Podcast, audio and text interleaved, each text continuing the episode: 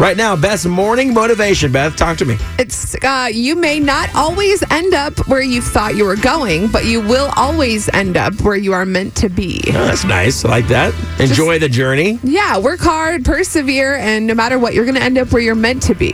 I love that.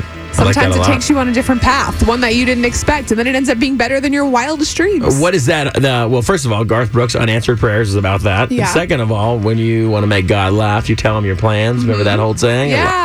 Yeah. All right, I like that. That's totally true because it's uh, and especially it rings true from this weekend for me. You know, with my girlfriend's dad passing, Right. That's not how she saw things in her life, of course. But now she's starting to see other ways that she can kind of celebrate his life, Yeah. and honor him through the rest of her life. So Aw. it's uh, that's definitely a great one. So I appreciate that one.